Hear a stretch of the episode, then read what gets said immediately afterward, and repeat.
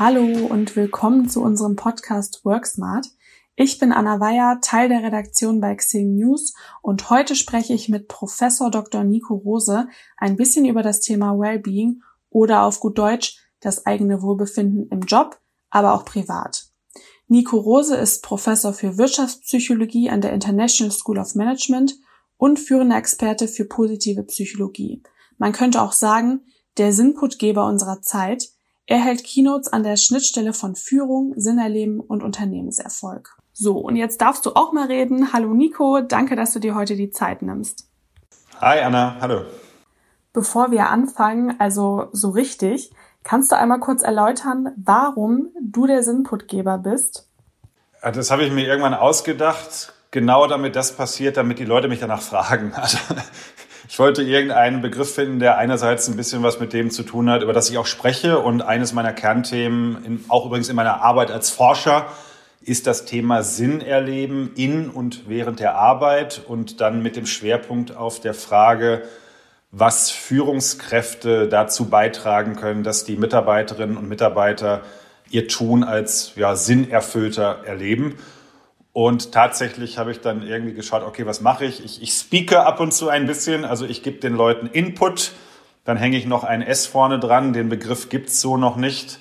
Und seitdem werde ich regelmäßig danach gefragt. Also hat funktioniert. Danke. Es funktioniert. Das erste, was man findet, wenn man bei Google Sinnputgeber eingibt, das ist tatsächlich Nico Rose. Also herzlichen Glückwunsch. Das klappt auf jeden Fall. Dann stelle ich jetzt direkt mal die wichtigste Frage. Was steckt denn nun hinter diesem Wellbeing-Hype?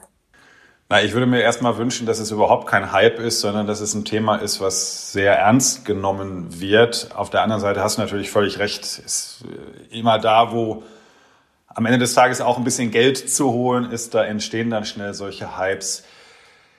Ich antworte mal erstmal mit der wissenschaftlichen Perspektive und die sagt am Ende des Tages, dass das Wohlergehen der Mitarbeiter und das Wohlergehen des Unternehmens typischerweise Hand in Hand laufen. Wir kommen ja vielleicht eher aus einer Welt, wo man das so als Nullsummenspiel betrachtet hat. Also ich kann eher irgendwie in mein Unternehmen investieren und die Zahlen so justieren, dass es dem Unternehmen hinterher ein bisschen besser geht aber dann bleibt sozusagen weniger für die Mitarbeiter übrig. Oder ich investiere mehr in die Mitarbeiter, sei es jetzt durch Wellbeing-Angebote, durch Coaching, durch Führungskräfteentwicklung. Und dann schlägt sich das irgendwie negativ in meiner Bilanz wieder, weil das ja Geld gekostet hat. Und je länger wir daran forschen, und das geht ja jetzt Gott sei Dank auch schon einige Jahrzehnte, umso besser verstehen wir, dass das Ganze, wenn man es geschickt macht, eigentlich in die gleiche Richtung läuft. Natürlich kosten solche Maßnahmen am Anfang Geld. Also Coaching kostet Geld, ein Yogaraum kostet Geld, äh, gute Arbeitsplätze, Ergonomie, das kostet alles erstmal Geld. Aber wir merken dann vielleicht sogar nicht im ersten Jahr, vielleicht auch nicht im zweiten Jahr, aber so ab dem dritten, vierten Jahr, wenn ein Unternehmen das konsequent durchhält, dann zeigen sich tatsächlich auch sehr, sehr gute Effekte bei der Profitabilität das heißt, man spart dann nach hinten raus, zum Beispiel, weil man weniger Krankheitskosten hat. Man hat aber vielleicht auch positive Effekte, weil die Mitarbeiter sich wohler fühlen und darüber zum Beispiel kreativere Ideen entwickeln. Aber der Punkt ist eben, es kostet am Anfang aus Unternehmenssicht Geld und man muss tatsächlich auch erstmal einige Jahre dranbleiben. Da äh, ermutige ich auch immer meine ehemaligen HR-Kollegen, Lasst euch da nicht zu sehr in die gängige Quartals- oder Jahreskennzahlenlogik pressen, weil da werdet ihr diese Effekte wahrscheinlich unmittelbar nicht finden. Und dann sagt halt der Chefcontroller, dann können wir es ja wieder abschalten. Nein, man muss halt wirklich drei, vier, fünf Jahre dranbleiben. Auch so ein Thema wie Kulturentwicklung. Man kann jetzt nicht sagen, ich mache jetzt drei Workshops und, und nachher ist alles prima. Das ist was, was über Jahre und Jahre reifen und sich entwickeln muss. Aber dann, und das ist das Schöne, das, das finde ich auch eben an, an der positiven Psychologie so cool, dass wir relativ äh, quantitativ an bestimmte Themen rangehen. Wenn man es geschickt anfängt, dann kann man eben nach einigen Jahren diese Effekte tatsächlich auch unmittelbar monetär nachweisen, also zum Beispiel im Aktienkurs von einer Firma. Ja, ähm, was würdest du denn jetzt Führungskräften konkret raten, wenn sie jetzt auf dich zukommen? Also gerade jetzt während der Pandemie ist es ja, glaube ich, auch noch mal noch mal größer geworden das Thema. Ähm, und da kann ich mir schon vorstellen, dass jetzt mehr auf dich zukommen.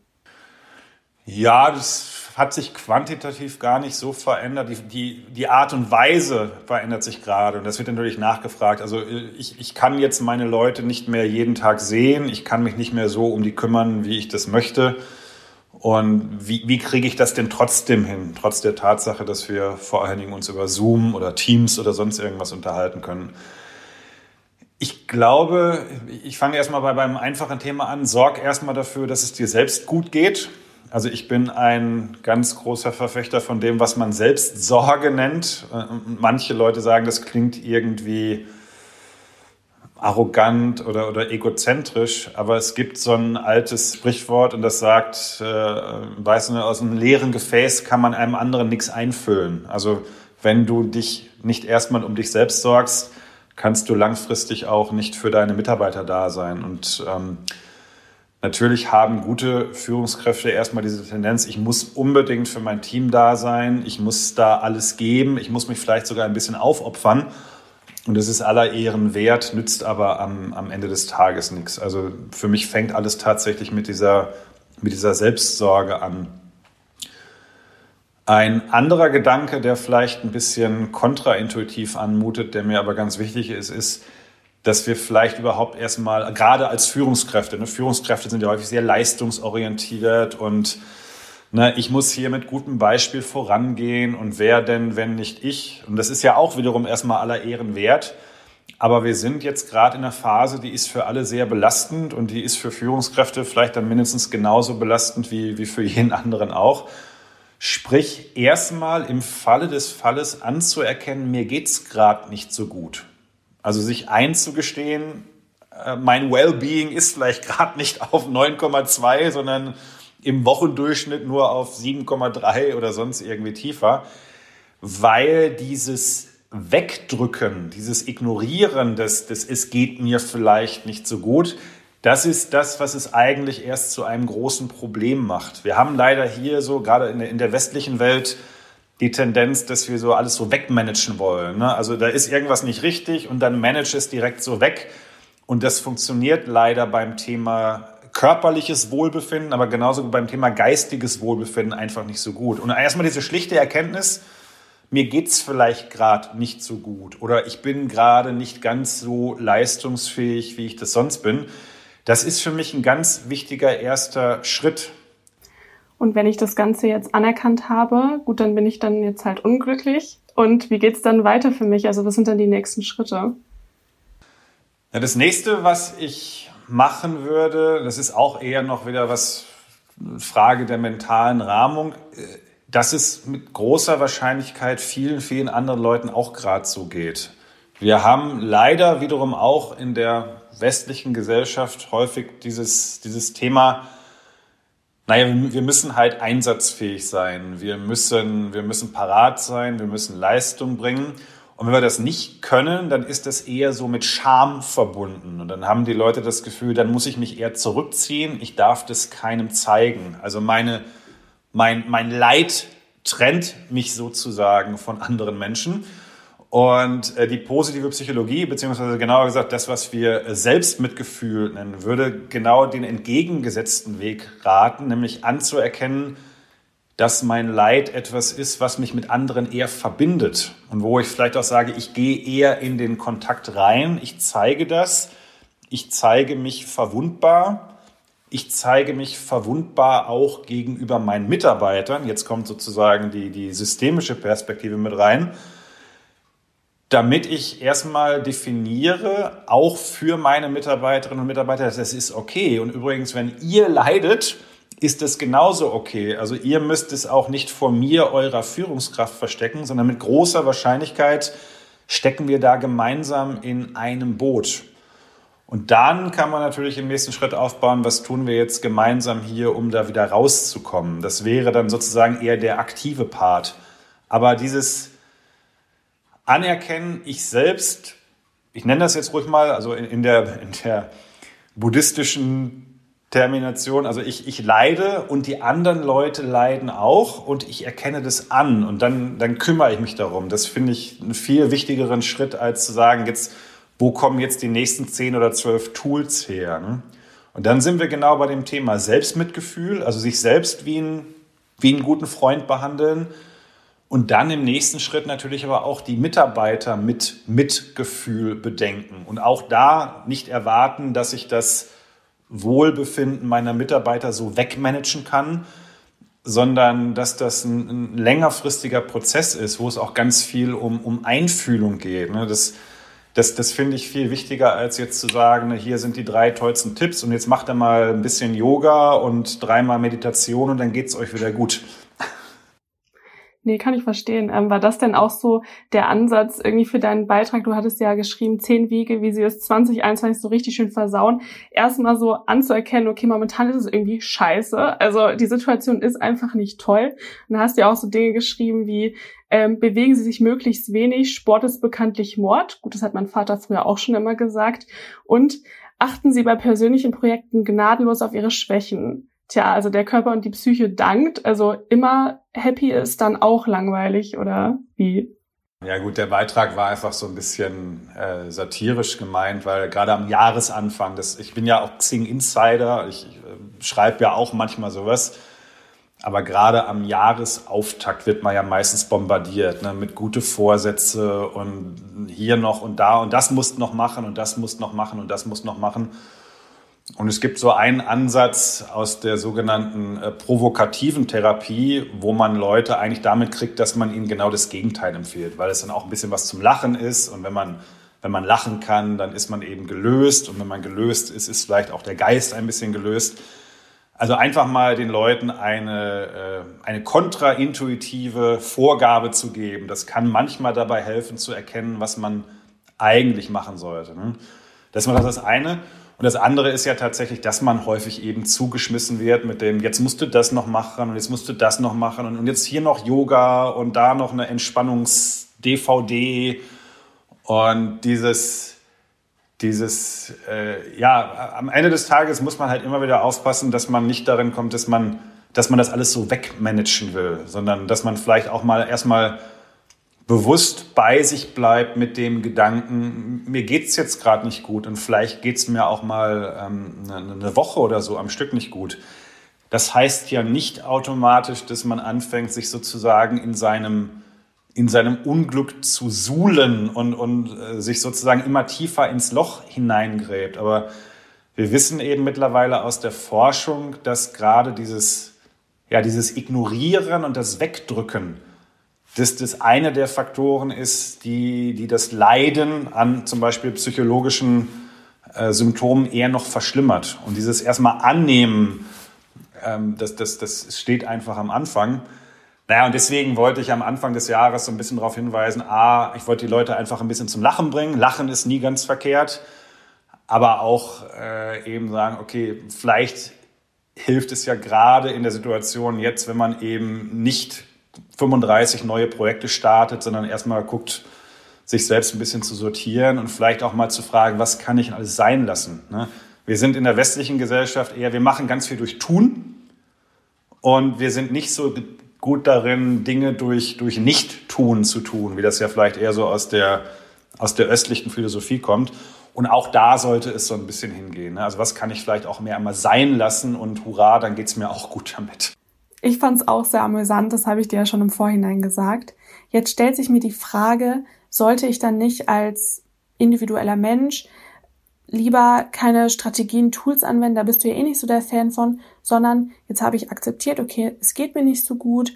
Was wäre dann der nächste Schritt? Wäre es dann erstmal zu gucken, was ist denn überhaupt der Grund dafür und dann erst danach zu gucken, was ich dagegen machen kann? Ja, ich glaube, aus dieser Akzeptanz heraus geht es natürlich dann im nächsten Schritt um die Frage, was kann ich denn vielleicht auch tun, um da wieder herauszukommen. Nochmal, es geht ja nicht darum zu sagen, ich, ich, ich bleibe jetzt so. Das wäre, glaube ich, auch kein guter Rat. Und dann hast du schon einen wichtigen Satz gesagt, den ich für elementar halte. Jeder Mensch ist unterschiedlich. Ne? Wir haben unterschiedliche Persönlichkeiten, wir haben unterschiedliche Neigungen, Interessen, Erfahrungshintergründe. Und das ist übrigens auch was, was wir jetzt so aus der Interventionsforschung äh, sehen. Es gibt halt kein Tool, was irgendwie allen Leuten hilft. Genauso wenig wie es irgendwie eine passende Strategie für jedes Unternehmen gibt oder wie meinetwegen Agilität für jedes Unternehmen gut ist. muss man halt auf die Passung schauen. Ne? Und der eine sagt vielleicht, Yoga ist genau das Richtige für mich, was mir jetzt gerade weiterhilft. Und für den anderen würde der Druck, sich jetzt in irgendwelche Yoga-Posen ergehen zu müssen, die, die das Leid sozusagen noch schlimmer machen. Ich habe äh, eine Zeit lang früher zum Beispiel meditiert, da habe ich auch noch Unterricht genommen. Ich merke aber, dass das etwas ist, was ich im Augenblick auch so mit zwei Kindern und allem drum und dran schwer in mein Leben integriert bekomme. Und von daher, wenn ich jetzt sagen müsste, jetzt muss ich aber gerade wieder meditieren, weil es mir gerade schlecht geht, das ist vielleicht einerseits richtig, würde aber auf der anderen Seite das Problem vielleicht sogar noch verschärfen. Ne?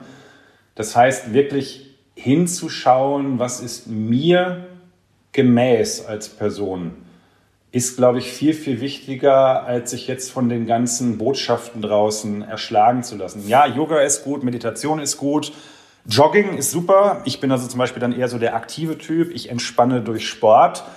Aber für den anderen wäre das möglicherweise genau falsch. Ne? Und das heißt, dieses wiederum in sich, in sich hineinspüren und schauen, was brauche ich jetzt wirklich? Was brauche ich?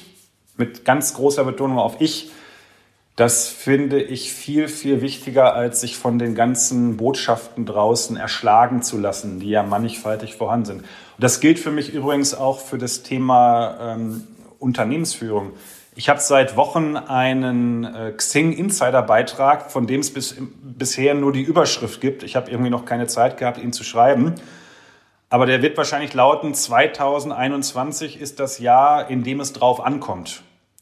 Und dann ist die Frage, worauf kommt es denn an? Und meine Antwort ist ja, dass es drauf ankommt. Also, dass wir endlich mal lernen, Unterscheidungen zu treffen. Nicht jedes Unternehmen braucht Agilität, nicht jedes Unternehmen braucht Kanban-Boards und also wir haben ja auch in der, in der Vorbesprechung so ein bisschen über das Thema Purpose gesprochen. Es gibt da einfach so diese großen Management-Säue, die durchs Dorf getrieben werden und dann meistens eben mit der Botschaft, das ist total super und das müsst ihr jetzt alle machen. Und das ist bei Unternehmen und bei Strategie und bei Tools genauso falsch wie beim, beim einzelnen Menschen. Ne? Und deswegen eher dieses wirklich genau hingucken, was ist für mich gut, was jetzt übrigens Führung, aber was braucht auch der einzelne Mitarbeiter? Wir haben ein großes Manko häufig in der Führung, weil so wenig Zeit da ist, dass Führungskräfte dazu neigen, alle Mitarbeiter über einen Kamm zu scheren. Ne? Also Meinetwegen, ich habe jetzt in der letzten Mitarbeiterbefragung das Feedback bekommen, ich gebe den Leuten zu wenig Wertschätzung. Das kann man ja, ne, kann man ja fragen. Und dann überlegt sich die Führungskraft sozusagen jetzt, ich, was ich erstmal gut finde, ich mache jetzt was. Also ich möchte meine Leute mehr wertschätzen.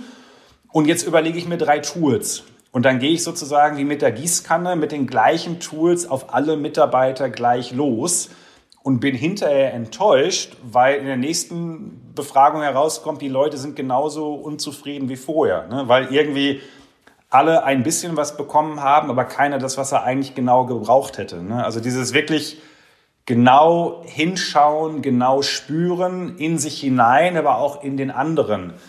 Das ist etwas, was man nicht wegdelegieren kann und was für mich die eigentliche Führungsaufgabe darstellt, wenn man interpersonell führt. Ne? Und eben nicht zu sagen, ich lese mir jetzt drei Tools an und dann lasse ich die los und beglücke damit meine Leute. Das wird in der Regel nicht funktionieren. Und das funktioniert eben auch nicht in Bezug auf einen selbst. Das heißt, so diese Strategien oder irgendwie von wegen, ja, ich stelle jetzt einen Obstkorb hin, vielleicht fühlen sie sich jetzt dann besser oder ähm, ich biete solche Kurse an, das ist dann eigentlich gar nicht so sinnvoll, sondern man muss vielmehr darauf schauen, dass man jedes Individuum einzeln irgendwie betrachtet aber wie soll man auf jeden Einzelnen eingehen? Also muss man dann die Mitarbeiter selber fragen, was man ihnen, also jeden Einzelnen fragen, was man äh, jetzt besser machen kann? Ja, ganz genau. Ganz, das wäre gute Führung. Also erstmal, nicht, dass ich falsch verstanden habe. Der Obstkorb ist super. Nichts gegen Obstkörbe. Ähm, es gibt natürlich auch der Experten, die sagen, Obst nur zu bestimmten Tageszeiten wegen Blutzucker und so. Aber ich würde erstmal sagen, mit dem Obstkorb kann man nicht viel verkehrt machen. Mit einem Yoga-Angebot oder einem Fitnessraum kann man auch nichts verkehrt machen.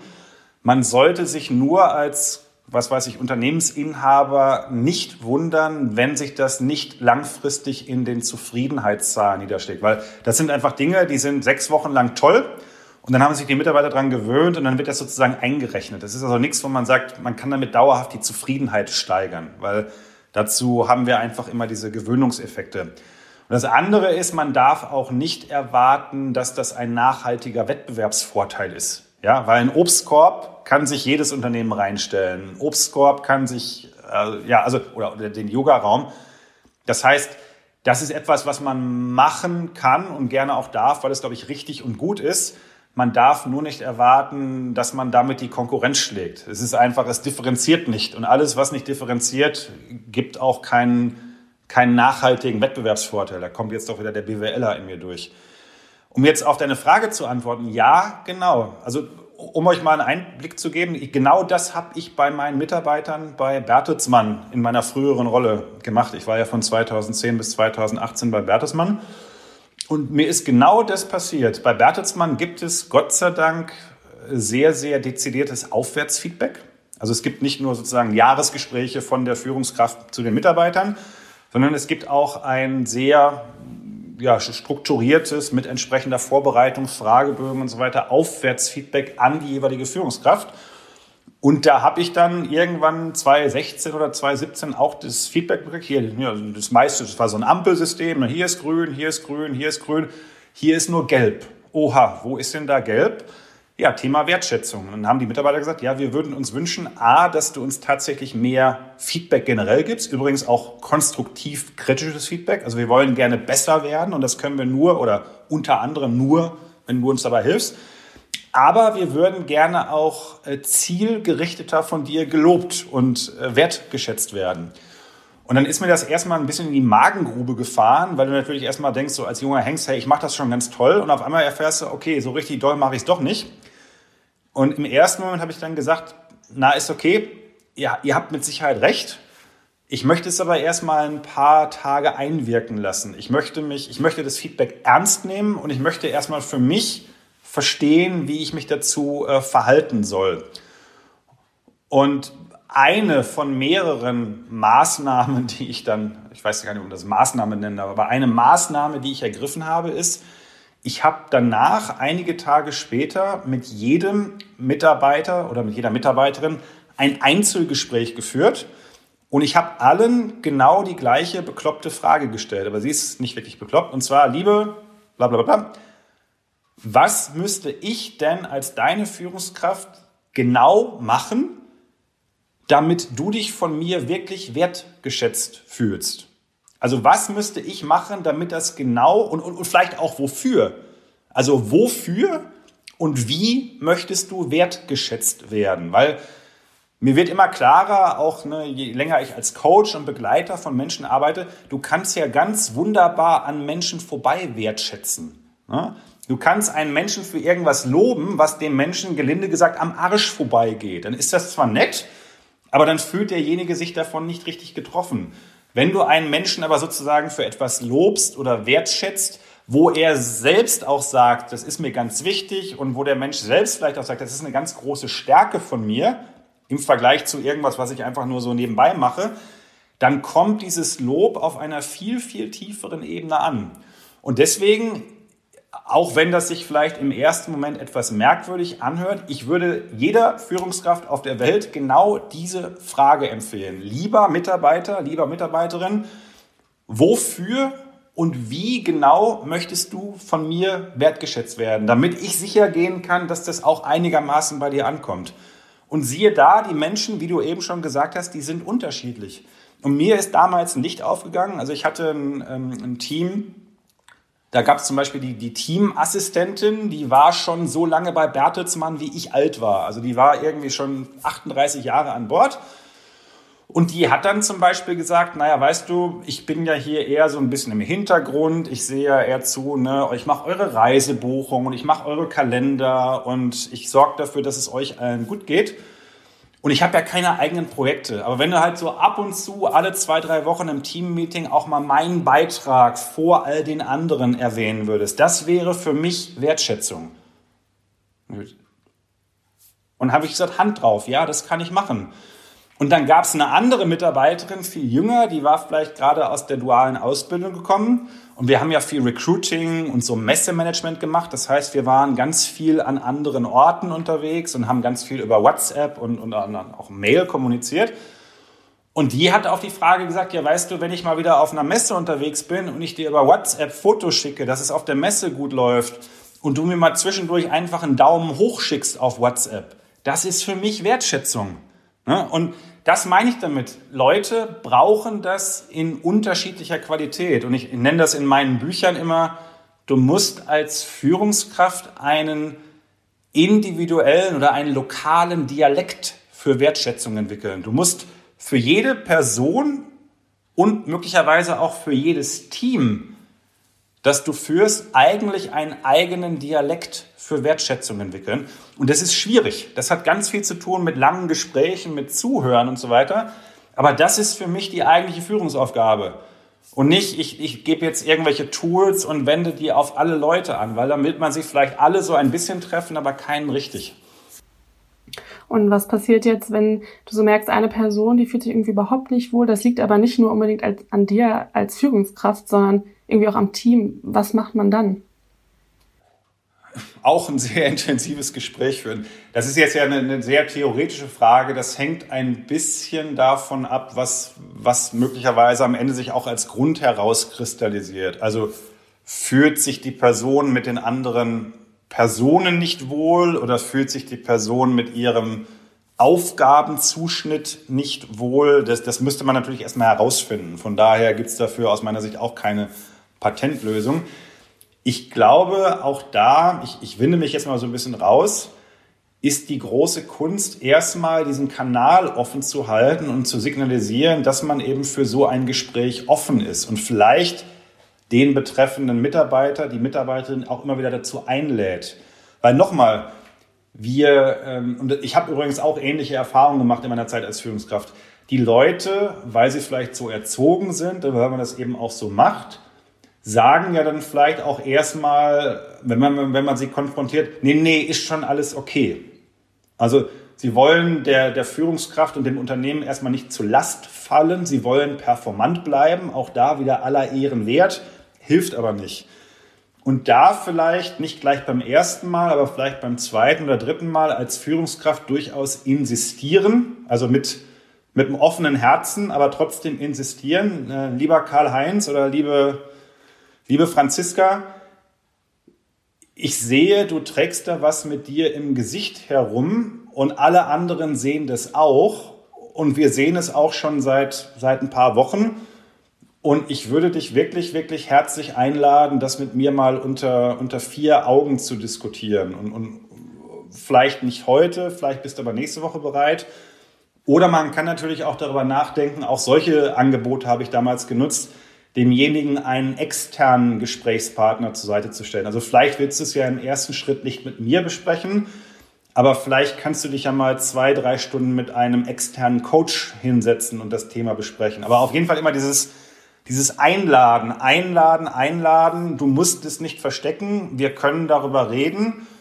Und mit einer gewissen Wahrscheinlichkeit werden wir eben auch eine Lösung finden. Was die Lösung dann genau ist, das hängt davon ab, was, was die Ursache war. Aber es ist eher dieses, ja, ich, ich sehe dich und ich sehe, jetzt sind wir wieder am Anfang, ich sehe dein Leid und ich drücke das nicht weg und du musst es auch nicht wegdrücken, sondern wir, wir machen das zum Teil unserer Beziehung. Ich mache mein Leid zum Teil unserer Arbeitsbeziehung und du darfst auch dein Leid zum Teil unserer Arbeitsbeziehung machen und wir können darüber sprechen. Das ist, glaube ich, die, die Quintessenz. Und was dann hinterher rauskommt, das, das hängt davon ab, worüber man konkret spricht. Ne? Ja, ich fasse jetzt nochmal zusammen. Also beim Wellbeing auf jeden Fall akzeptieren, wenn es mir nicht gut geht. Dann als nächsten Schritt halt schauen, warum und dass ich auch individuell bin und halt meine eigenen Techniken, Strategien finden muss und als Führungskraft auch auf jeden einzelnen Mitarbeiter versuchen einzugehen, wenn man die Zeit dafür hat. Ähm, dann habe ich jetzt noch eine letzte Frage und zwar hast du irgendwie einen Leitsatz, nach dem du vorgehst? Naja, auch da bin ich wieder direkt bei dem, was wir am Anfang schon besprochen haben. Ich habe ja am Anfang über Selbstsorge gesprochen. Eines meiner Lieblingssprichwörter im Internet steht immer in Klammern aus China, keine Ahnung, wo es herkommt, ist, äh, bevor du hinausgehst, um die Welt zu verändern, geh dreimal um dein eigenes Haus. Also bevor du anfängst, Menschen zu coachen oder Menschen zu führen, Organisationen zu begleiten, stell sicher, dass du so weit wie möglich erstmal mit dir und deinen eigenen Themen im, im Reinen bist. Das ist natürlich keine 1-0-Nummer und es ist auch etwas, was im Zweifel ein Leben lang weitergeht. Aber ähm, ohne jetzt zu despektierlich zu werden, wir haben natürlich gerade bei uns Psychologen und bei den Coaches ganz viele Leute mit so einem Helfersyndrom. Das ist ja weithingehend bekannt. Und wenn das so ganz schlimm läuft, dann haben wir Menschen, die sich sozusagen stellvertretend ihr ganzes Leben an anderen abarbeiten ohne sich selbst wirklich mal ordentlich konfrontiert zu haben. Und von daher bin ich ein ganz, ganz großer Fan von ganz viel Selbsterfahrung. Ich mag auch keine hier Coaching-Ausbildung, fünf Tage IHK am Wochenende. Das darf von mir aus auch gerne mal ein Jahr oder zwei Jahre oder noch länger dauern, weil dieses nach und nach, platt gesagt mal, mit sich selbst immer besser klarkommen, ist für mich ein wichtiger Schlüssel, um ein guter Begleiter von Menschen zu werden aber eben auch um eine gute klassische Führungskraft zu werden. Und von daher mag ich diesen Gedanken, dass man eben erstmal ganz viel vor der eigenen Haustür kehrt, um es mal äh, etwas deutscher auszudrücken. Dann danke ich dir für das Gespräch, Nico. Sehr gerne.